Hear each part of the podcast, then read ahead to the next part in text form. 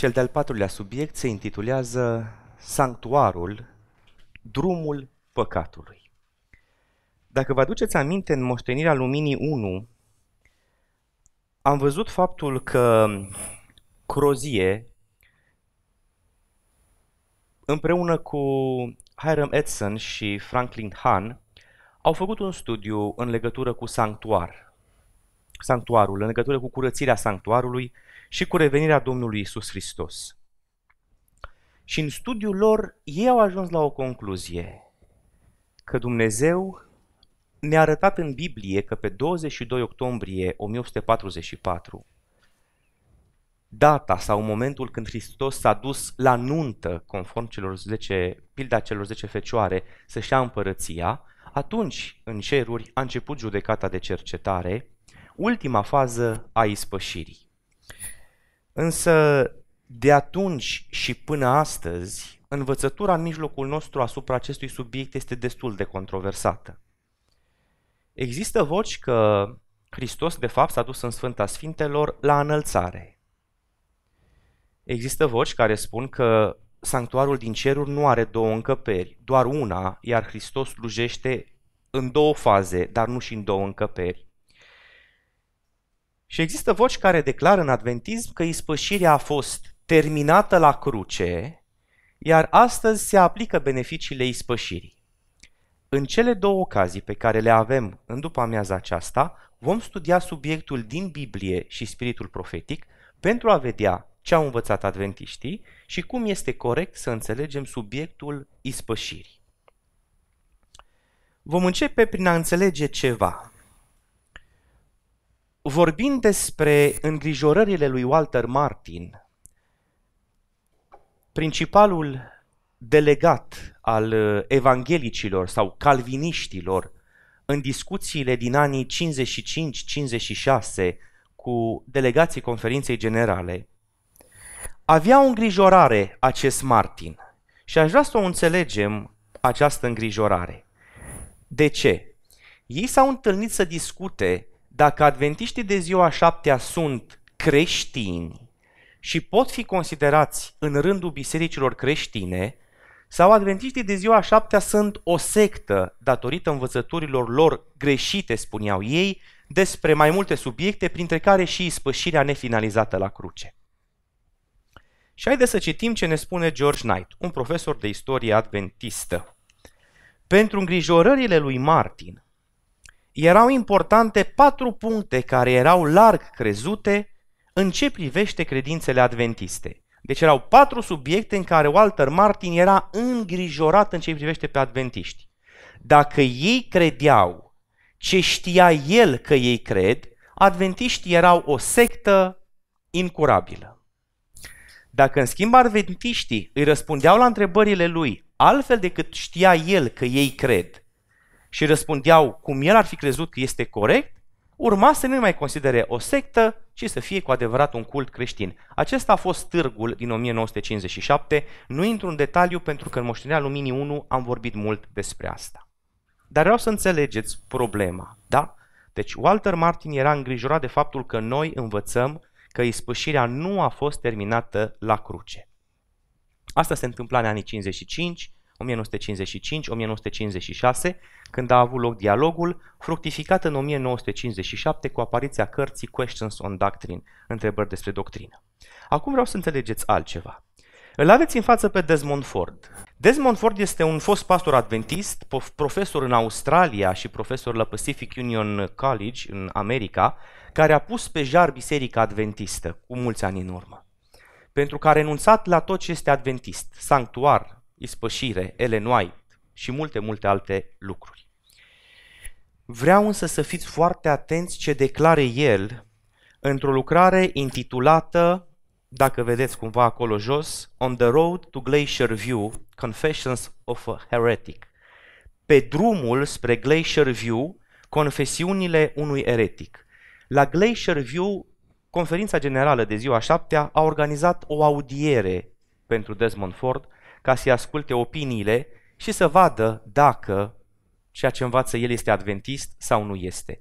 Și în lucrarea aceasta, intitulată Pe drumul spre Glacier View, Confesiunile unui eretic, el își povestește încetul cu încetul viața, sau pe scurt își povestește viața, până când a ajuns acolo. Și vreau să fiți foarte atenți ce zice el în această lucrare. Doctorul Lowsby a făcut mai multe proteste publice la orele sale. E vorba de un profesor din Institut Teologic Adventist. El a declarat că W.W. Fletcher a avut dreptate și că conferința generală era disperată să găsească alte puncte de sprijin pentru judecata de cercetare decât Daniel 8 cu 14. De se pare că era o, o confuzie în adventism.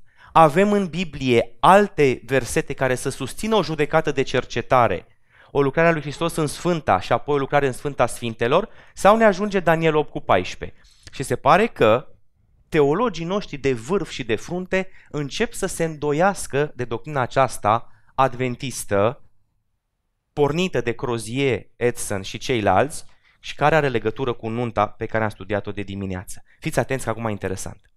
În jurnalul meu, povestește Desmond Ford, am descoperit că pe data de 10 iunie 1958, veteranul misionar Tom Blincoe m-a chemat să-mi spună că doctorul Losby a declarat la oră că nu există sanctuar în ceruri și este important să vedem că Hristos nu este preot simplu, antitipic, ci marele preot de sus. Adică pe Hristos nu trebuie să-l vedem ca un preot tip antitip, ci efectiv doar ca un preot total separat de tip antitip.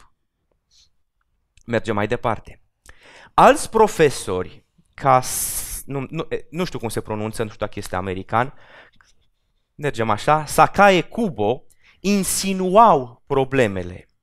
Doctorul Siegfried Horn îl considera pe Antioch Epifanul ca micul corn din Daniel 8.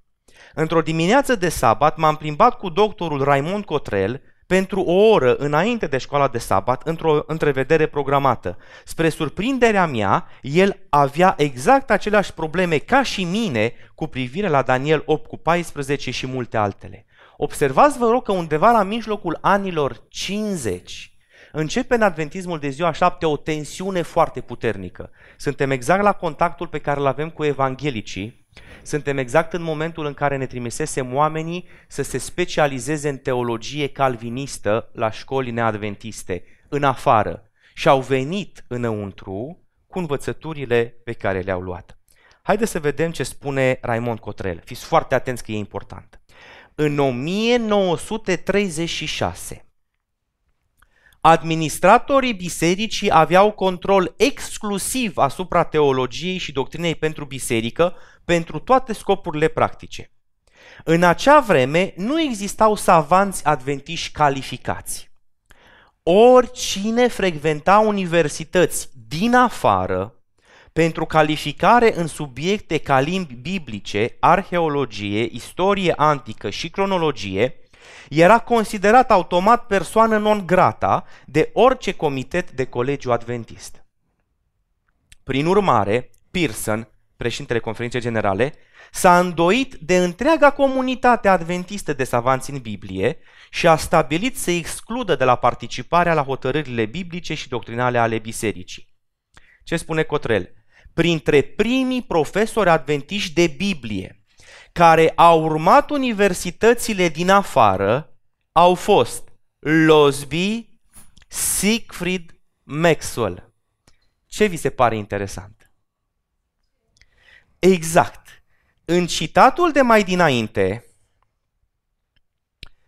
Desmond Ford ne spunea că Losby, că Siegfried au început să aibă vederi ciudate despre, adică vederi diferite de ale bisericii, despre sanctuar, despre asta, despre asta, despre asta. Și te întrebi, dar de ce au început să aibă vederi mai ciudate? Și mai cercetezi un pic în istorie și afli. Ei au fost printre primii profesori adventiști care s-au specializat din izvoarele crăpate ale teologiei evanghelice au băut din ele și îmbătați bine au venit în adventism să predea. Ce? Că nu există sanctuar literar în ceruri, că nu sunt două încăperi, că cornul cel mic din Daniel 8 nu este papalitate, ci este Antioh Epifanul, că Iisus Hristos a dus în Sfânta Sfintelor la înălțare și puteți continua lista. În seara aceasta, uitându-ne aici, avem dovada pentru ce am studiat vineri seara, dacă vă amintiți. Modul în care gândirea seculară și lumea seculară pune accentul pe teologia, pe învățătura și pe practica bisericii adventiste. Acum, noi vom vedea cu Biblia care este adevărul. Ce se întâmplă cu păcatul, ce se întâmplă cu Hristos, ce se întâmplă cu păcătosul. Primul studiu pe care îl avem este drumul păcatului. Și vă invit să deschideți Scriptura în Romani, capitolul 6, versetul 23.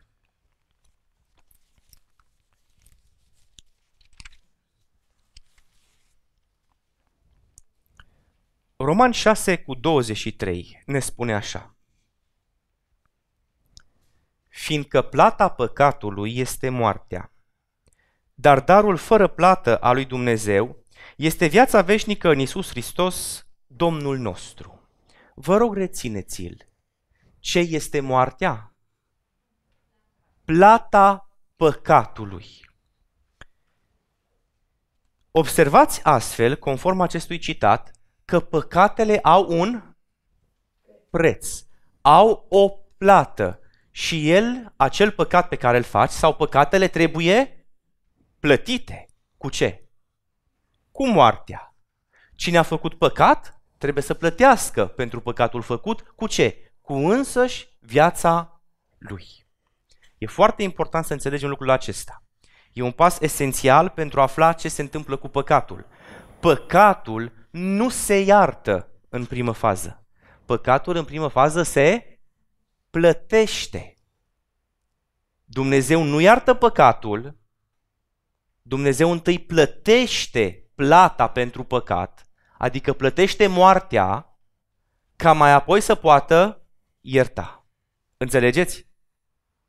Deci dacă plata păcatului este moartea, trebuie plătită plata aceasta ca Dumnezeu să ne poată ierta. Mergem în Evrei 9 cu 22.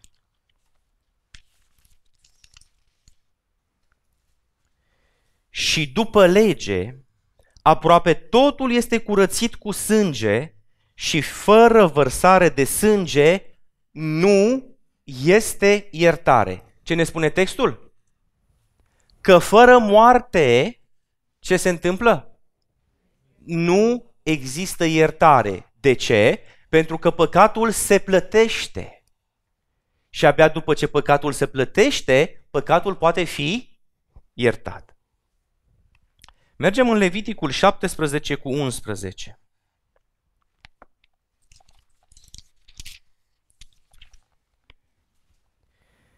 Căci viața trupului este în sânge.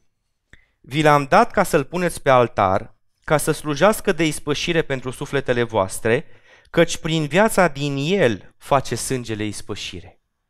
Ce se întâmplă? Unde-i viața? În sânge. Dar sângele curge. Ca să curgă sânge, cineva a murit. S-a plătit un preț. Iar după ce s-a plătit prețul, sângele acela ce face? Face ispășire prin viața care este în el. Isaia 53 cu 6.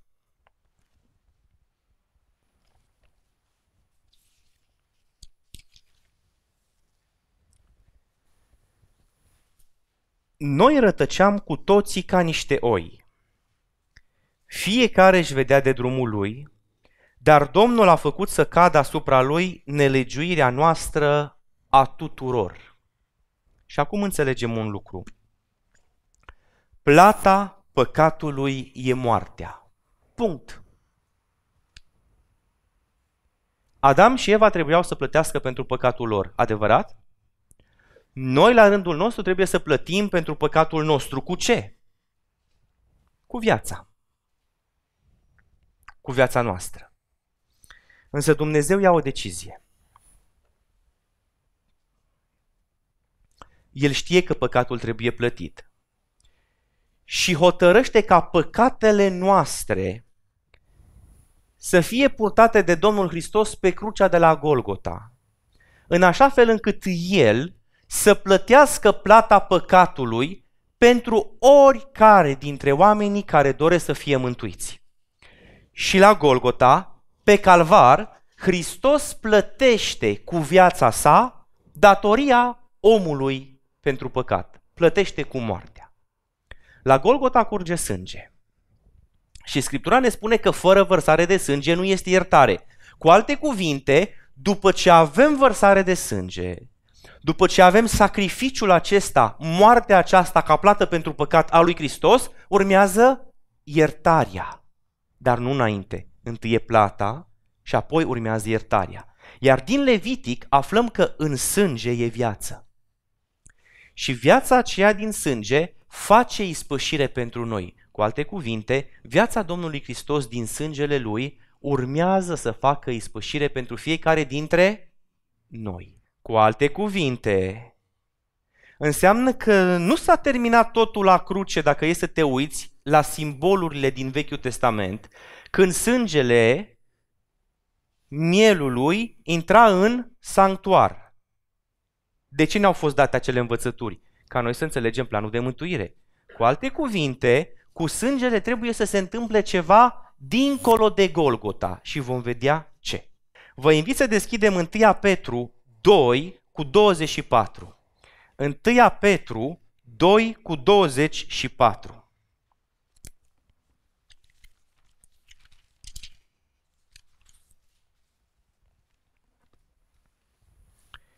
El, Hristos, a purtat păcatele noastre în trupul său pe lemn, pentru ca noi, fiind morți față de păcate, să trăim pentru neprihănire. Prin rănile lui ați fost vindecați. Deci ce face Hristos pe cruce? Poartă păcatele noastre. Cu alte cuvinte, plătește pentru ceea ce noi am făcut. 2 Corinteni 5 cu 21.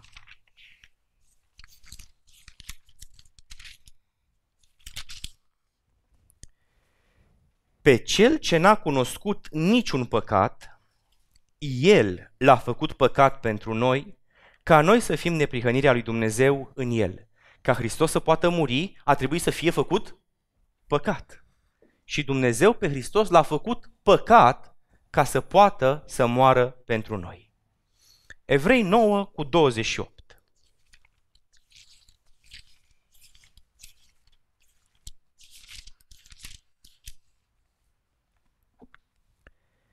Tot așa, Hristos, după ce s-a adus jertfă o singură dată ca să poarte păcatele multora, se arată a doua oară nu în vederea păcatului, ci ca să aducă mântuirea celor ce așteaptă. Aceeași idee în toate versetele. Hristos a fost făcut păcat, Hristos poartă păcatul nostru pe cruce. Asta înseamnă că El, cel nevinovat, plătește cu viața Lui pentru viața noastră, pentru ca noi să primim viața Lui. Continuăm cu încă două lucruri. Mergem în Evrei 8 cu 5. Și vreau să citiți ceva cu, să citim aici cu atenție, da? Evrei 8 cu 5. Fiți atenți argumentul lui Pavel. Ei fac o slujbă care este chipul și umbra lucrurilor cerești, după poruncile primite de Moise de la Dumnezeu când avea să facă cortul. Ia seama, i s-a zis, să faci totul după chipul care ți-a fost arătat pe munte. Vă rog, rămâneți cu versetul în față deschis și uitați-vă încă o dată. Ei, vorbind despre slujirea de la sanctuar, preoții, evreii acolo, fac o slujbă care este ce? Chipul și umbra. Hai să înțelegem ce înseamnă aceste două cuvinte. Chip sau imagine. Dacă faci o fotografie unei flori, să spunem aceasta. Fotografia este floarea? Nu. Mulțumesc. Dar detaliile din fotografie, culoare, mărime, formă, pot fi asociate cu realitatea? Cu alte cuvinte, dacă eu mă uit la fotografia unui trandafir, al acestuia, și mă uit și văd foarte clar cum arată el. Și apoi veniți dumneavoastră aici și eu și ne uităm. Am ști pe baza ceea ce am învățat în fotografie să identificăm trandafirul pe care l-am văzut? Da? Deci înțelegeți asta. Chipul înseamnă că uitându-mă la acel chip și văzând trăsăturile, detaliile și toate lucrurile acolo și le-am memorat bine în minte, în momentul în care văd realitatea, eu pot să înțeleg realitatea pentru că am învățat chipul. Acum, cu umbra poate că nu e chiar la fel de exact, dacă chipul ar fi color, să spunem. Ce înseamnă umbră? Dacă cineva așează o pisică în fața unei lumini, ce se vede în umbră? Un câine? Nu, o pisică. Deci umbra ce reflectă? Exact forma obiectului care stă acolo ca să fie luminat și pentru care se creează umbra. Cu alte cuvinte, când noi citim că slujba aceea pe care o făceau preoții la sanctuar era chipul și umbra lucrurilor cerești, înseamnă că eu, uitându-mă acolo și înțelegând în detaliu ce făceau ei, pot înțelege ce? Lucrurile cerești. E corect? Deci, uitându-mă la chip și la umbră, înțelegând bine, bine aceste lucruri, când mă uit la realitate, eu o pot înțelege. E, vreau să vedem acum ceva. Mergem în Ioan la capitolul 5.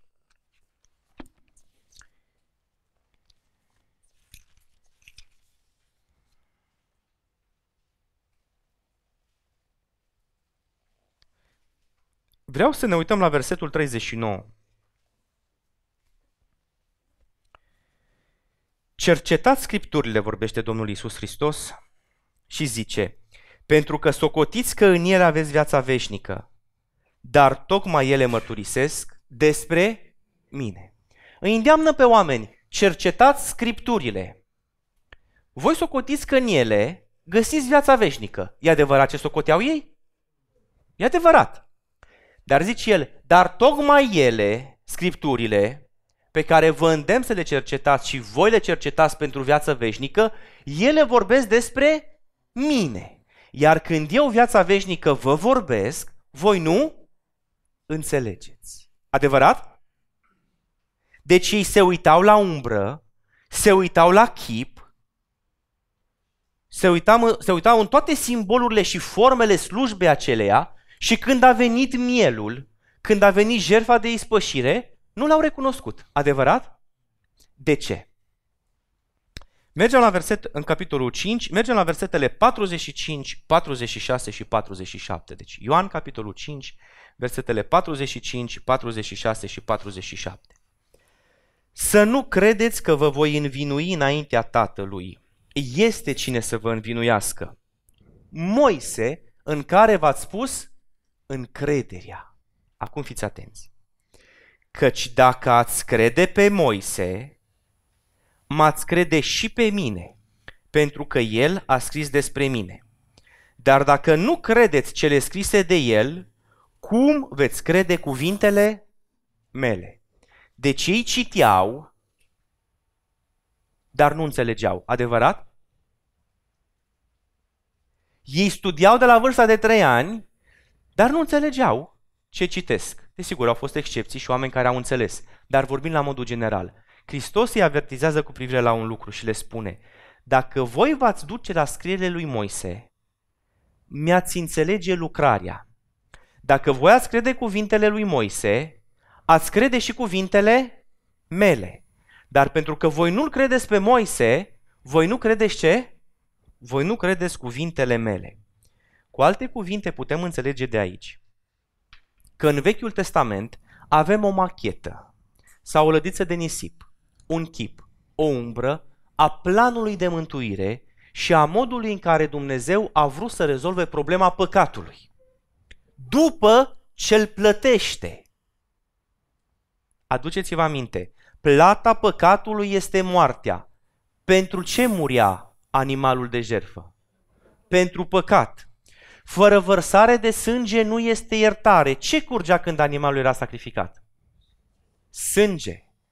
Deci, cu alte cuvinte, dacă eu sunt de acord că mielul din serviciile de la templu îl reprezenta pe Hristos, dacă sunt de acord că mielul purta păcatul omului, reprezentându-l pe Hristos care poartă păcatul omului, eu trebuie să fiu fidel și corect și cinstit cu prima mea concluzie și să merg mai departe. Ce mi se spune în Vechiul Testament că se întâmplă cu păcatul, eu trebuie să înțeleg că este exact identic la fel în realitate, în chip. Bun, exact la fel poate nu e cea mai corectă exprimare, dar ce văd aici în umbră și în chip este o reflectare a slavei și a lucrurilor cerești. Cu alte cuvinte, eu voi merge acum în Vechiul Testament pentru a vedea ce se întâmplă cu păcatul în această chestiune. Vă invit să deschidem Scriptura în Leviticul, capitolul 1, vom citi versetul 4.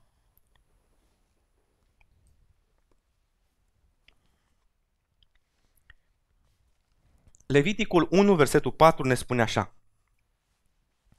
Să-și pună mâna pe capul dobitocului adus ca arde de tot și va fi primit de Domnul ca să facă ispășire pentru el. Cu alte cuvinte, orice animal adus acolo la jerfă, pentru a fi jerfă de ispășire, trebuia să se întâmple ceva cu el. Cel care îl aduce ce să facă?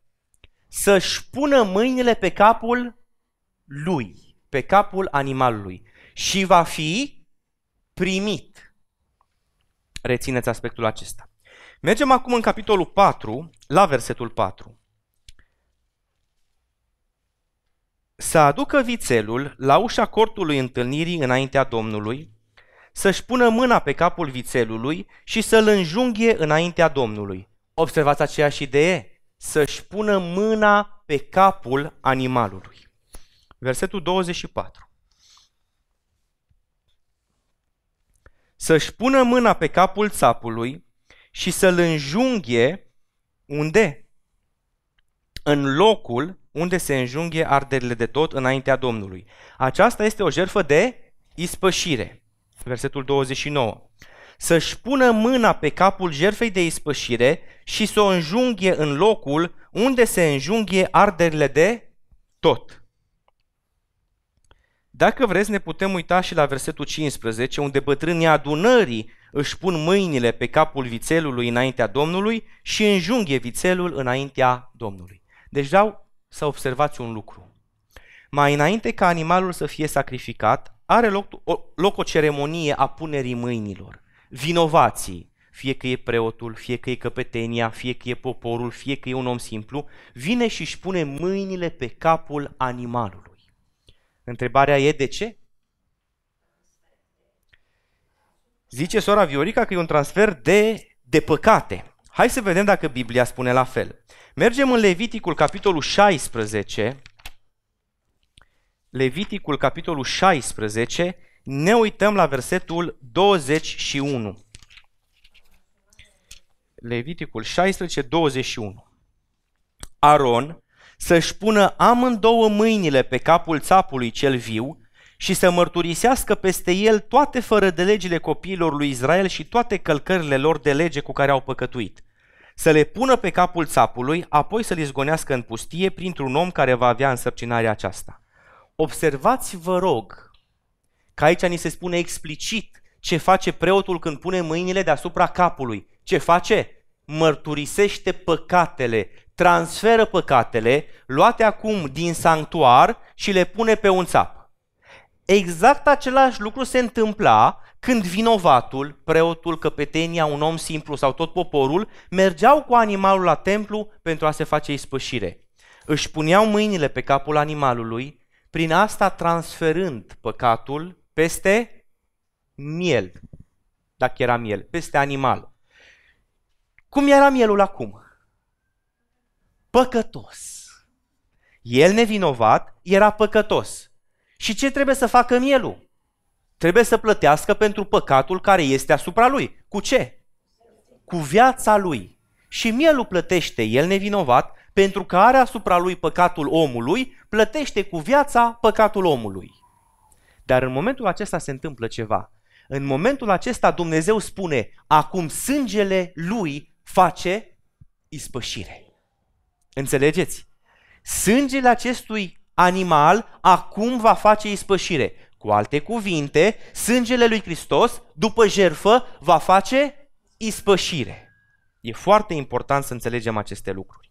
Acum, mergem în Leviticul, capitolul 10, citim versetele 16 la 20. Leviticul 10, versetele 16 la 20.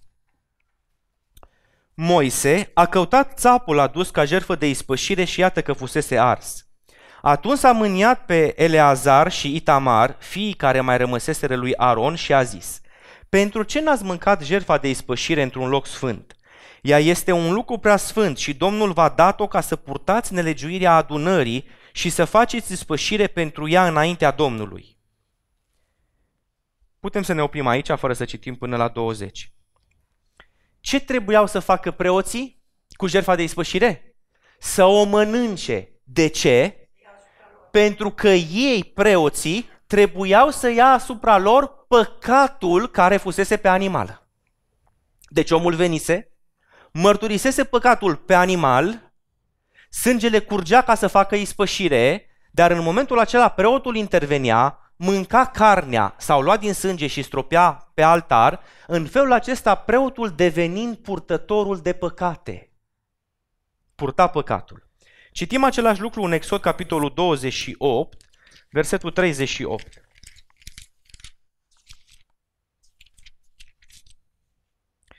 Exod 28, versetul 38. Ea va fi, ea să fie pe fruntea lui Aron și Aron va purta fără de legile săvârșite de copiii lui Israel când își aduc toate darurile lor sfinte.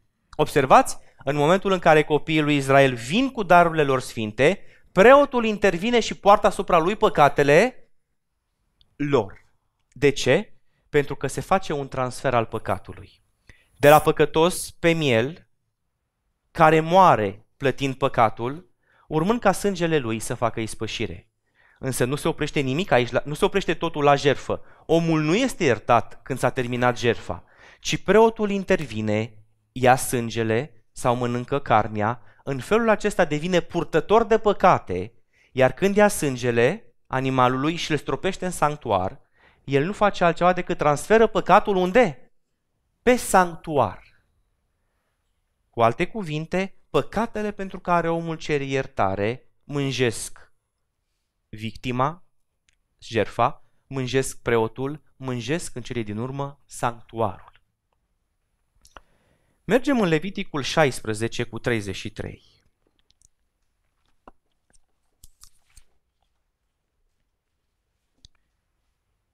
Ca să vedeți că este așa. Să facă ispășire pentru locul preasfânt să facă ispășire pentru cortul întâlnirii și pentru altar și să facă ispășire pentru preoți și pentru tot poporul adunării. De ce să se facă ispășire pentru, pentru locul preasfânt? De ce să se facă ispășire pentru sanctuar? Pentru că erau mânjite de păcatul oamenilor. Acum întrebarea este, dacă acest lucru se întâmplă în chip, în umbră, în realitate este același lucru sau acolo așa ceva nu se întâmplă? Adică te uiți la un trandafir în poză și apoi tu aici găsești un elefant. Și ai făcut o descoperire grozavă. Deci fiți atenți că Pavel este foarte categoric. Ei fac o slujbă care este chipul și umbra lucrurilor cerești. Cu alte cuvinte, ce vedem în chip, ce vedem în umbră, exact așa ceva trebuie să vedem în realitate. Și ce vedem? Un transfer al păcatului. Spuneți-mi, se oprea totul când animalul murea? Răspunsul este nu. Nu se oprea totul când animalul murea. Când animalul murea, el nu făcea decât un lucru. A murit, a plătit prețul pentru păcat și a oferit mijlocul de a se face ispășirea, sângele. Sângele este luat de marele preot sau mâncată carnea, stropit în sanctuar și în felul acesta preotul, din nou repet, ia păcatul asupra lui și îl transferă asupra sanctuarului care odată pe an trebuia curățit. Asta este chipul și umbra care reflectă realitatea. Mergem acum la sensul și la aplicabilitatea a ceea ce am învățat până acum. Leviticul 16 cu 30. Leviticul 16 cu 30 ne spune următoarele.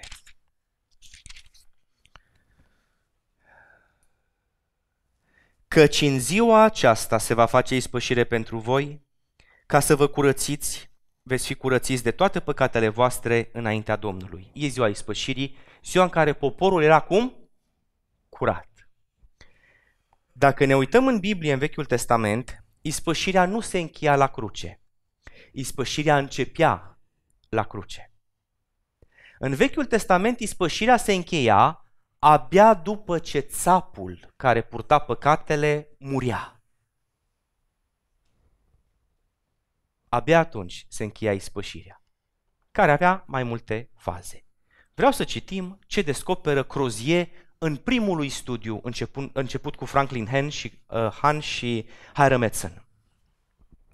Porunca din acest verset e un text din Maleahi, de a ne aduce aminte de legea lui Moise, este ultima poruncă din Vechiul Testament și este dată în legătură cu o descriere profetică a zilei celei mari și înspăimântătoare a Domnului, arătând că legea conține ceva ce descrie mai în amănunt lucrările privitoare la ziua aceea. Probabil am acordat prea puțină atenție legii, pentru că nu am văzut importanța ei și nici lumina pe care trebuie să o reverse asupra lucrurilor bune ce vor veni. E nevoie să deschidem Maleahi și să vedem că la timpul sfârșitului Dumnezeu vorbește de legea lui Moise sau știți pasajul? Hai să mergem. Deci mergem în Scriptură, în Maleahi,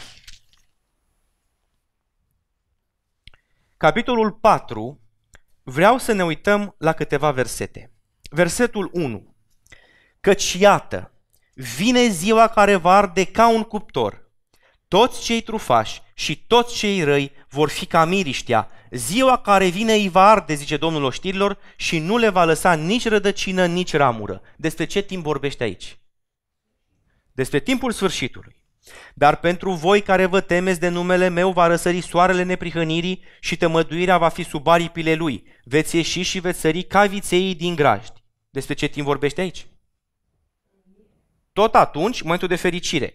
Și veți călca în picioare pe cei răi, că cei vor fi ca cenușa sub talpa picioarelor voastre în ziua pe care o pregătesc eu, ce domnul știlor. Suntem tot acolo? Da, atenție. Aduceți-vă aminte de legea lui Moise, robul meu, căreia i-am dat în Horeb rânduieli și porunci pentru tot Israelul. Cu alte cuvinte, Maleah, vorbind despre timpul sfârșitului, trage un semnal de alarmă și spune aduceți-vă aminte de legea lui Moise. De ce Maleahi? Pentru că, a zis Hristos, dacă nu veți crede cuvintele lui Moise, nu veți crede nici cuvintele mele. Putem merge mai departe. Dacă nu veți crede cuvintele lui Moise, nu veți crede nici cuvintele ucenicilor lui Isus. Adevărat? și nu veți înțelege și nu veți crede nici scrierile lui Pavel. Și pentru că, de fapt, nu se înțelege Moise și ce a vrut Dumnezeu să ne dea prin scrierile lui și să ne spună prin scrierile lui, din cauza asta, noi astăzi, adventiștii, avem probleme la capitolul ispășire și sanctuar, și biruința asupra păcatului, și neprihănire prin credință, și legământ. Care, apropo, acum câteva săptămâni, la școala de sabat, legământul a fost prezentat oricum, dar nu cum trebuie. Nu știu ce măsură ați discutat, deci oricum a fost discutat legământul acolo, dar nu cum trebuie. De aceea vă provoc, mergeți la legea lui Moise, învățați de acolo, ca mai apoi să putem să înțelegem ce spune Hristos și ucenicii săi. Evrei, capitolul 8, primele două versete.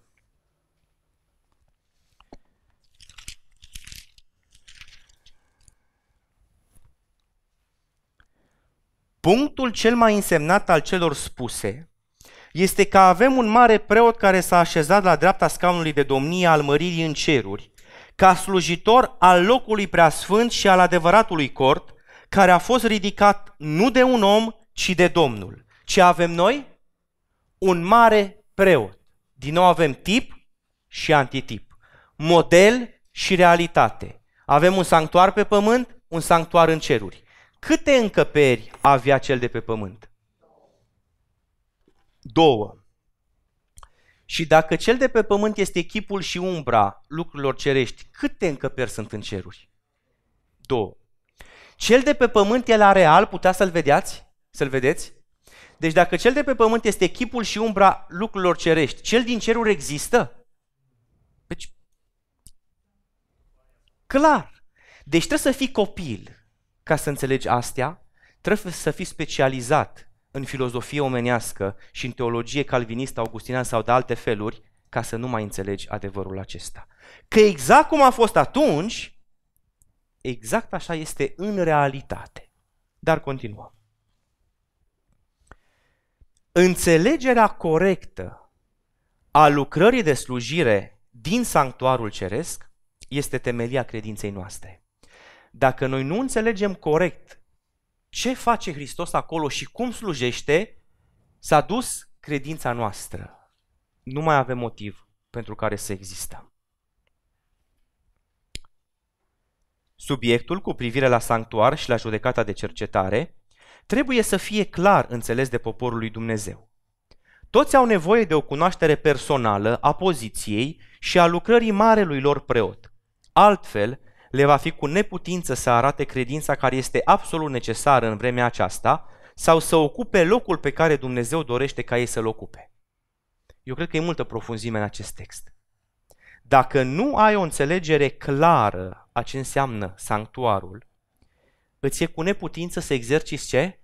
Credință și ți este imposibil să te pui la locul și la misiunea pe care Dumnezeu ți-a încredințat-o ție ca adventist de ziua a șaptea. Cu alte cuvinte, întâi trebuie să înțelegi și apoi să te pui pe treabă.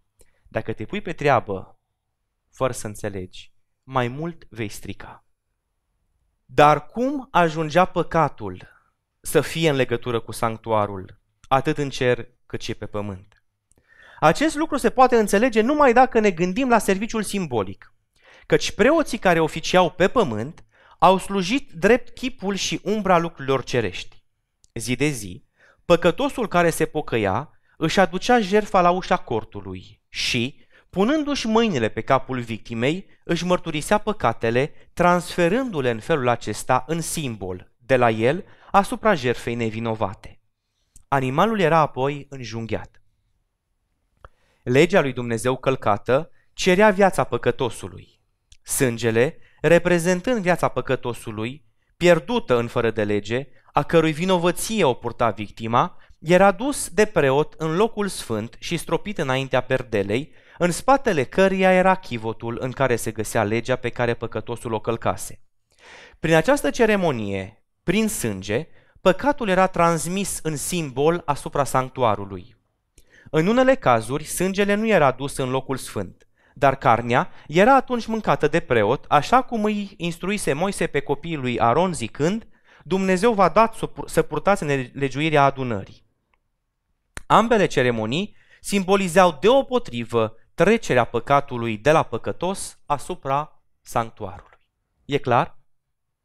Aceasta este în simbol la, în Vechiul Testament, cu animalele, cu un sanctuar pământesc. Dar toate acestea reflectă ceva divin ceresc. Atenție acum! După cum păcatele poporului din vechime erau așezate prin credința asupra jerfei pentru păcat și prin sângele ei transferate în simbol asupra sanctuarului ceresc, tot așa și în nou legământ, păcatele celor care se pocăiesc sunt așezate prin credință asupra lui Hristos și transferate, fiți atenți, în fapt asupra sanctuarului ceresc. Observați diferența? Spune că în simbol păcatul trece de la om pe miel. În simbol trece de pe miel pe preot. În simbol trece de pe preot pe sanctuar. Însă când vine vorba de realitate, ele noi spune în fapt. Pentru că Hristos în fapt a purtat păcatele mele ca miel, adevărat? Hristos ca preot poartă păcatele mele în fapt și păcatele mele mânjesc sanctuarul care trebuie curățat. Asta au început să se întrebe adventiștii, ce înseamnă până vor trece 2300 de seri și apoi Sfântul Locaș va fi curățit. Ce înseamnă asta? Care e legătura între Daniel 8 cu 14 și pilda celor 10 fecioare pe care am studiat-o de dimineață? Care e legătura aceasta? Și încetul cu încetul, la câteva luni după cea de-a treia dezamăgire, adventiștii au început să înțeleagă. Și au înțeles misiunea, și au înțeles chemarea, și au pornit mai departe, pornind pentru a aduce lucrurile pe care le-au descoperit din Cuvântul lui Dumnezeu lumii care se găsea atunci în întuneric.